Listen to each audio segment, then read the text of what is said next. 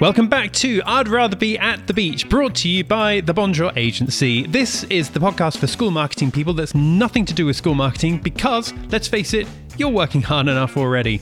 Now, I'm Simon, former marketing manager turned owner of the Bonjour Agency, the place for school marketing managers. In each episode, I speak to someone in the sector and we don't talk about work, but we get to find out more about them as a person. In this episode, we speak to a Brit living and working at a school in the sunny Middle East. Patrick O'Shaughnessy works at St Christopher School in Bahrain. He's the head of history and he's very good at marketing himself and his own podcast. You'll often see him on LinkedIn. He's very passionate about his subject, and that's why he's got his own history podcast, not for school marketing, but instead a fantastic subject that he loves. If you've ever thought about living and working for a school in sunnier climes, then this is the episode for you. So come with me on a Gulf Air flight to Bahrain as we speak to Patrick O'Shaughnessy. Patrick, thank you for being here and welcome to this episode of I'd Rather Be at the Beach. How are you doing today? Simon, thank you very much indeed for inviting me to your podcast. I'm really, really well. It's a Friday, and in the Middle East, here in the Kingdom of Bahrain, that equals a day off, the start of our weekend. So, could not be better. Thank you for asking. Now, you're definitely a local in that country because you said Bahrain instead of Bahrain. Uh, tell me a bit about that because some people in the UK often say Bahrain, but people in the kingdom often say Bahrain like you do. What, what's the background to that? I guess it's just got a twinge of Arabic pronunciation. When you've been here for more than a week and a half, your anglicised Bahrain becomes Bahrain. There you mm. go. It's, it just happens. It just comes with the territory. So tell us a bit about that then. How long have you been out there? And and uh, in fact, let's just dive into this for a second. How did you actually end up out there, and how long have you been there for? Right, I've been here since September 2014. Mm-hmm. So quite a stint. I'm entering now my ninth year here as the head of history at St Christopher's School. Mm-hmm. I didn't actually come directly from the UK. Prior to being in Bahrain, I was at Colombo International School in Sri Lanka, where I spent two years. And before that, I was in my favourite of all cities in the UK, where I went to university and began my teaching career Leicester. Oh, I had no idea what city was about to come out of your mouth, but Leicester was probably not the top. Not that I've got anything at all against Leicester, but but that wasn't what I was expecting at all. All right, let's go right the way back for a second. Where did where did you grow up? Where did you go to school? Blimey, I am really now uh, ratcheting my memory. I was born in Lewisham Hospital in South East London, way back in 1982. I guess when Margaret Thatcher was still Prime Minister. For those that remember her, so I grew up. I went to school in southeast London, I went to a school called Kelsey Park School, which is now a Harris Academy. It was it was a pretty challenging school. I think it was one of the first twenty to be put in special measures by Ofsted when I was in like year seven or eight, and it was it it, it wasn't the easiest place to go to school, but I had some fantastic friends, and some of the teachers there were sublime. I'll, I'll mention three because they really convinced me from an early age to become a teacher. Uh, it was Miss, Miss Rogers, an English teacher, Mr. Lamb, a history teacher, and my favourite of all, I guess, mm-hmm. Mr. Illingworth, an English teacher, a bow tie wearing genius. Unlike me, I wear a bow tie, but he was an absolute polymath. And those three teachers just elucidated education and knowledge and, and made it some of the best years of my life, albeit in quite a challenging school. So, yeah, I, I grew up in sunny southeast London. Uh, went to school in Beckenham, but I actually lived in a place called Sydenham, which is where, for those that don't know, it's sort of near Crystal Palace. And the daughter of Karl Marx lived there for a little bit. there oh, you go. Okay. I hope I've done it justice. and if I remember rightly, Sydenham is one of those places, a bit like Bahrain actually, where people that don't live there or don't know much about it call it Sydenham and people that, that live there call it Sydenham. It's, it's a much shorter way of saying it, isn't it? Absolutely, yes. And, you know, it's, it's, it's, it's, it's a lovely place. It really is. In terms of transport and getting to London, it's not too far off, about 25 minutes. And, yeah, I really enjoyed it. It's yeah, it was, it was a great place to grow up. But once I went to university, I left and I uh, never really returned, apart from to see my dear old mum, stepmum, dad, and stepmum. That's good. That's always nice. So tell us then how you ended up in Sri Lanka. I mean, what, what was the reason for the move from the UK to Sri Lanka in the first place? Was it the sun? well, that plays a huge part. I guess One of the joys of being a teacher, above and beyond being of service and doing duty for young people and helping, is especially when you're a British trained teacher, there's a network, a huge network of British international schools worldwide. And it was actually my wife that came up with the idea, Catherine. She was hooked on the idea of teaching abroad sold me the concept and all the uh, potential wonderful experiences that we could have, and, and we have, and far, far more. And when we were looking on TES, the Times Educational Supplement, which I guess everyone's going to know, it's the it was or you know is the go-to place for teaching jobs. Up popped some jobs at Colombo International School in Sri Lanka, and we started doing our our research. Sri Lanka hadn't long come out of its troubles by then, so it was still something sort of off the beaten track.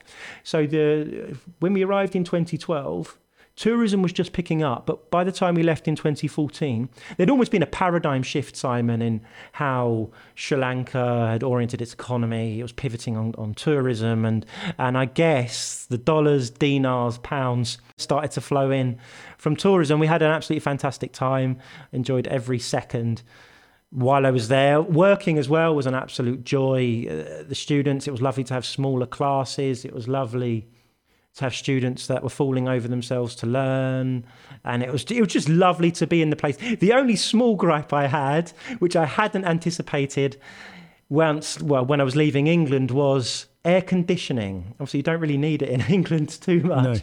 No, no. But I realised within 24 seconds of stepping off the Sri Lankan Airways plane, oh dear, there, I, there is something called AC, and I'm going to need lots of it. And, and it, and it wasn't in every single classroom. So quite often, I would finish lessons drenched as though I'd been in a swimming pool. But it was all worth it. It was it was a wonderful experience, and the chance to travel around Sri Lanka just before the sort of mass tourism had, had really set its claws and tentacles in is a sort of experience that money can't buy. It, it, was fabulous. So whilst we were based in Colombo, every weekend we could get out to Kandy, Anuradhapura, Unawatuna, down south. I mean, you name it, we we covered the whole island. It was a, a real blessing. And it was one of those life defining experiences that was, I guess, a paradigm shift in my life. It really gave me a taste for international teaching. And I can't thank my wife, Catherine, enough for suggesting the opportunity and I guess sort of selling it to me because it was it was fantastic. And of course now you're in Bahrain. Tell us a little bit about that then. Right, in terms of our transition from Sri Lanka to Bahrain, I guess it was just a case of looking at opportunities to potentially move closer to home. I was knocking on the door of the mid 30s um, by then. and we were starting to think of potentially having a family and Sri Lanka. Now, my memory is going to fail me here. I think it was something around sort of nine, 10 hour flight, perhaps more. There'll be people screaming at their radios and iPods. They know it's longer than that, but it was quite a distance. And one of the things that again you don't anticipate when you go and teach abroad is you're going to potentially want to go home sometimes and you're also going to want people from home family and friends to come and visit you in sri lanka yeah. was quite a journey. And then we started to look i guess back towards the uk and some jobs came up in the kingdom of bahrain and, and it was st christopher's school. And now given the reputation of st christopher's school it's it's a really long standing school in the middle east. It's been founded since 1961 which i guess in the context of education in the region. That's a hell of a long time. It really is. And St. Christopher's, we did our research. A, a, Guardian article popped up saying it's one of the 10 best international schools in the world. And the marketing materials the school put out in terms of you know how they would help you settle in, the quality provision that was offered, uh, it was just again hooked line and sinker. You know, it was a case of the decision has made itself. So we've been very fortuitous in that way. When Colombo International School popped up, that looked fantastic. That negated the need for an extensive search for a job.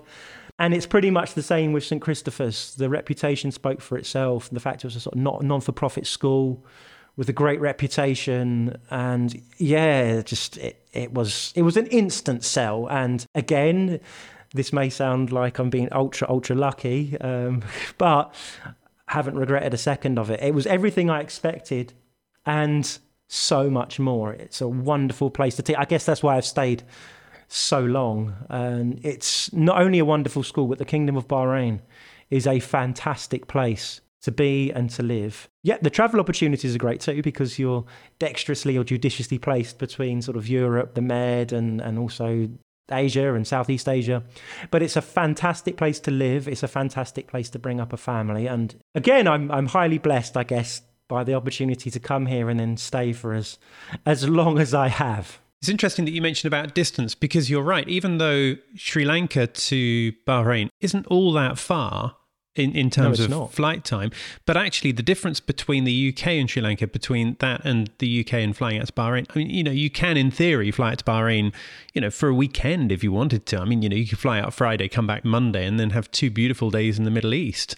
But you wouldn't ever do, think about doing that really for Sri Lanka, would you? No, you wouldn't. So Bahrain, because I fly it quite often, is about six to six and a half hours. So the way I conceptualize it in my head, it's like London Heathrow to Cyprus, which is about four and a half hours, and a little bit more, so Yeah, six. yeah, yeah. So yeah, you absolutely can, Simon. And I guess there'll be there'll be many educationalists or people in the education world, uh, consultants, etc., that regularly fly out to the Middle East and to the Arabian Gulf to things like training, CPD, and can do it in a weekend absolutely no problem.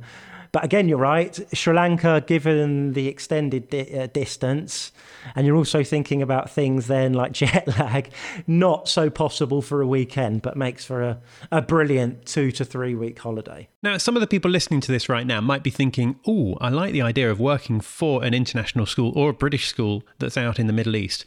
Tell us a bit about what it feels like to to leave the UK.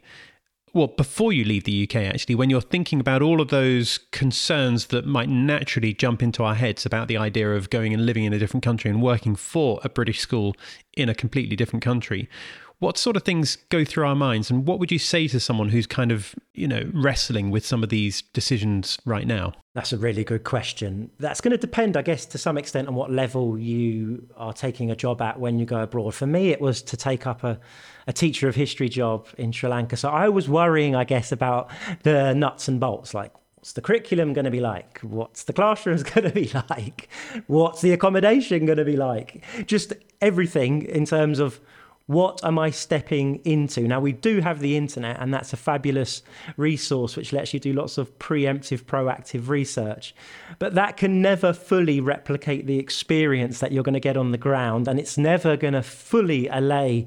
I guess concerns is, is the right word that you might have about leaving because you are literally leaving everything that you know, love, and hold dear. You're leaving your friends, your family, you're leaving the familiar context of home and your social life, and you're leaving, leaving your job, I guess. So the whole fabric of your existence, without sounding too melodramatic, you are exchanging. Um, but you're exchanging, I guess, because you want to, and it's a choice that you're making. You're not being forced into it.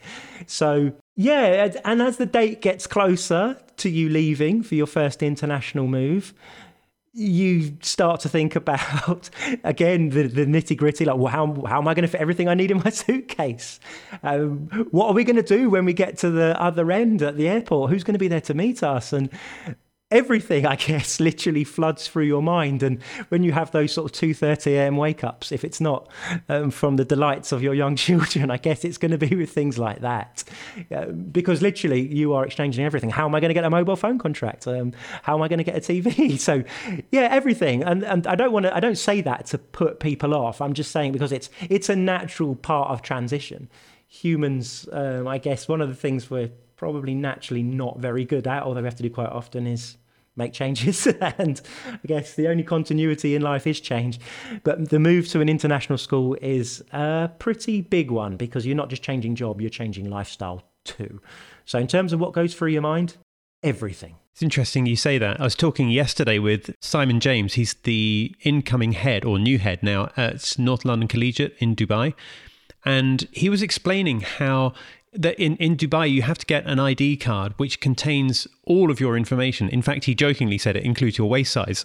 and I said, Wow, really? And he said, No, Simon, I'm joking. It's not your waist size as well. It's a bit embarrassing that.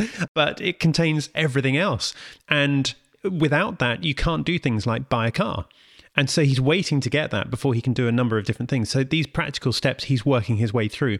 But in terms of the lifestyle, he's he said he said that he's loving it already. He really is. But actually, a quick question for you about Dubai, because I think a lot of people when they think about moving to to work at a school in the Middle East, they naturally think about Dubai first of all, not necessarily thinking about Bahrain instead. What, what, what are your thoughts regarding the difference between the country where you're living and somewhere like Dubai? That's an, another great question. And I've found exactly the same thing anecdotally when talking to colleagues and friends at home about you know living in the Middle East.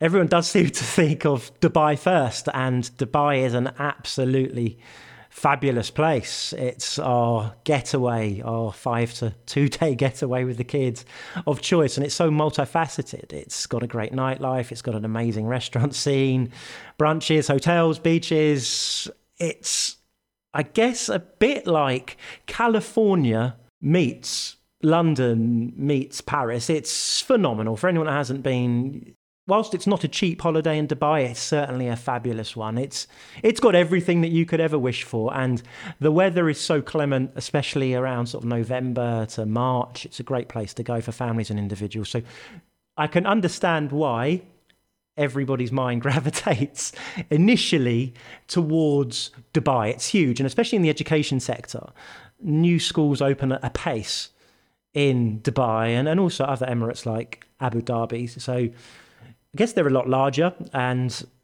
they have sold uh, a sort of diversification dream that looks at tourism mm. as a trade hub. So completely understandable. Now, Bahrain, for me, is the jewel, the unspoken hidden jewel Ooh. of the Middle East. Mm-hmm. It's so homely, it's so safe, it's so beautiful, it's so calm. The people are so welcoming. Mm-hmm. There's a sizable expat community. And in terms of, I guess, sort of leisure and entertainment, we have expatriate clubs here. We have the British Club, the Dilmun Club, the Yacht Club, the Country Club, which which are accessible on a teacher's wage, and they're fantastic places to go to mm-hmm. spend time with family. So I guess that's one real draw of Bahrain. But I have never been to a place with a better restaurant foodie scene than the Kingdom of Bahrain. It is just absolutely amazing, and I was blown away by the extensive range of depth and breadth. Quality and quantity. Mm. We have a large South Asian community. So, in terms of South Asian food, it's there, Southeast Asian, European, because Bahrain is such a hub or an entrepot for the global community. Literally mm-hmm. every cuisine you can imagine is here. Mm-hmm. Now, I, I played a game with some of my students not too long ago, and we played the game of is there a cuisine that's not in the kingdom of Bahrain? One of them said, "Sir, all I can think of is Caribbean." Okay. So yeah. we did a, we did a quick search on the internet, and you know what? There are Caribbean brunches, and there's a Caribbean food delivery yeah. service. So no literally, way. there's everything here. Like there, it, it's it's beautiful, and the beaches here are immense. There's obviously the beaches that are sort of affiliated to the hotels, and they are amazing. But there's also so many public beaches. It's a it's an island nation. We're looking at 33, I think, separate islands that make up the Kingdom of Bahrain. So you are never too far from water. I mean, that does have a downside, I guess, in, in the blazing heat of July. It does become a tad humid, but the payoff for that is you are never far from water. It's a great place to be. And when you know, it's it's great for I guess singles and young couples that come here because of the nightlife scene and the things to do and the amazing apartments. But it's also great for families because the hotels, the expatriate clubs, the extensive range of uh, children's entertainment. Because ultimately, when it comes down to it, Bahrain is a place for family. It's a family island, and this is such a great place to have children, which I've done, and then bring up your children. I, I, I I'm so grateful that we've had that experience here because it's just such a safe, clean, happy, caring, collegial place to spend time, and I'm very fortunate. And another benefit of teaching internationally is that my children get to attend St Christopher's School. So, in so many ways, I'm so so so grateful because it's it's a it's a fantastic school from the age of three. Where uh, my son Errol is, all the way up to the age, I guess, of post 16, where we teach IB and A level, where, where the sort of the rump of my teaching is, uh, the length and breadth of it. It's great. So I don't have a bad word to say about it. It's a great place to be. Well, you're selling this to me, and I'm sure you're selling this to a number of people that are listening to this episode right now. But Patrick, you're here talking on this podcast. You've got your own podcast as well. Tell us what that's all about. Tell us what it's called and what it's all about. Yeah, it's called the Versus History Podcast. So it was born out of our history department. So we all I guess, are on Twitter and social media and provide resources, pedagogic CPD as individuals. So myself, History Chappy on social media.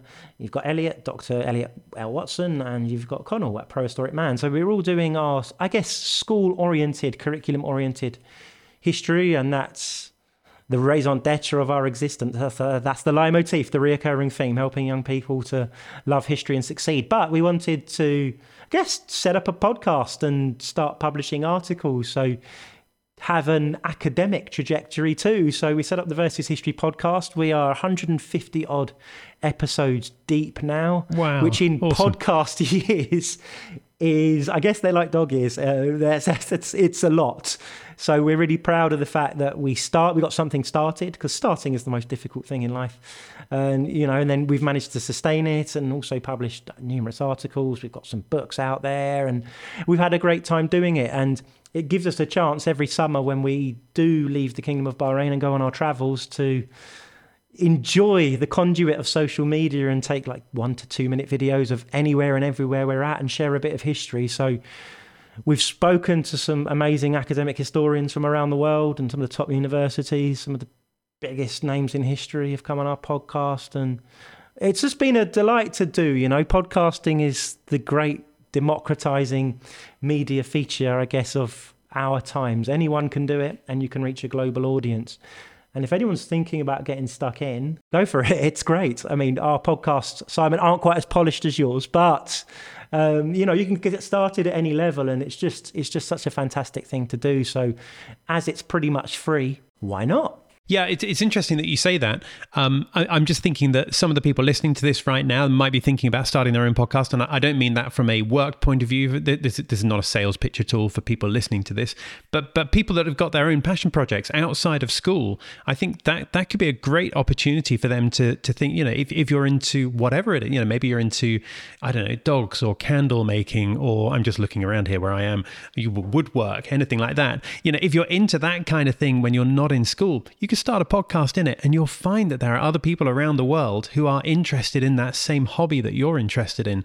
And okay, your thing isn't a hobby, but it kind of is because you're passionate about it. It's your career and it's what you're interested in as well, which is an awesome combination. Absolutely right. Now, as history teachers, there's going to be some themes that sort of come up again and again and again. I guess kings and queens, uh, empire, civil rights, and they're all fantastic and brilliant, and we love those.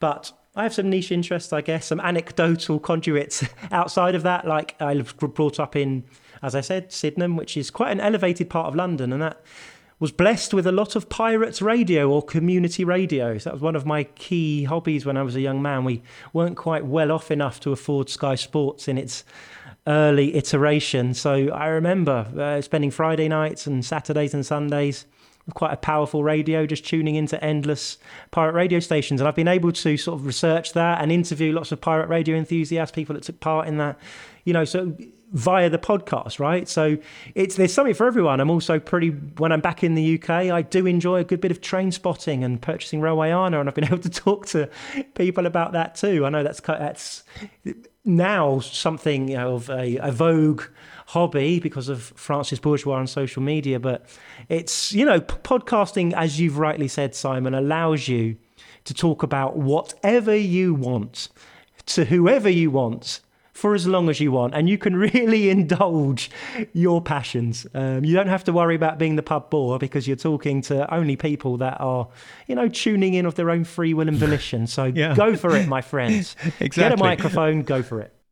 Pub bore. I love that. I love that. Patrick, we need to bring this to a close in a moment. But if anybody wants to follow your podcast online or find you on social media, what's the best way they should do that? Yeah, my personal Twitter and social media handles is at History Chappy. So if you want to follow me there, great. That'd be fantastic. If you want to follow the Versus History podcast, it's at Versus History on social media. And my personal website is historychappy.com.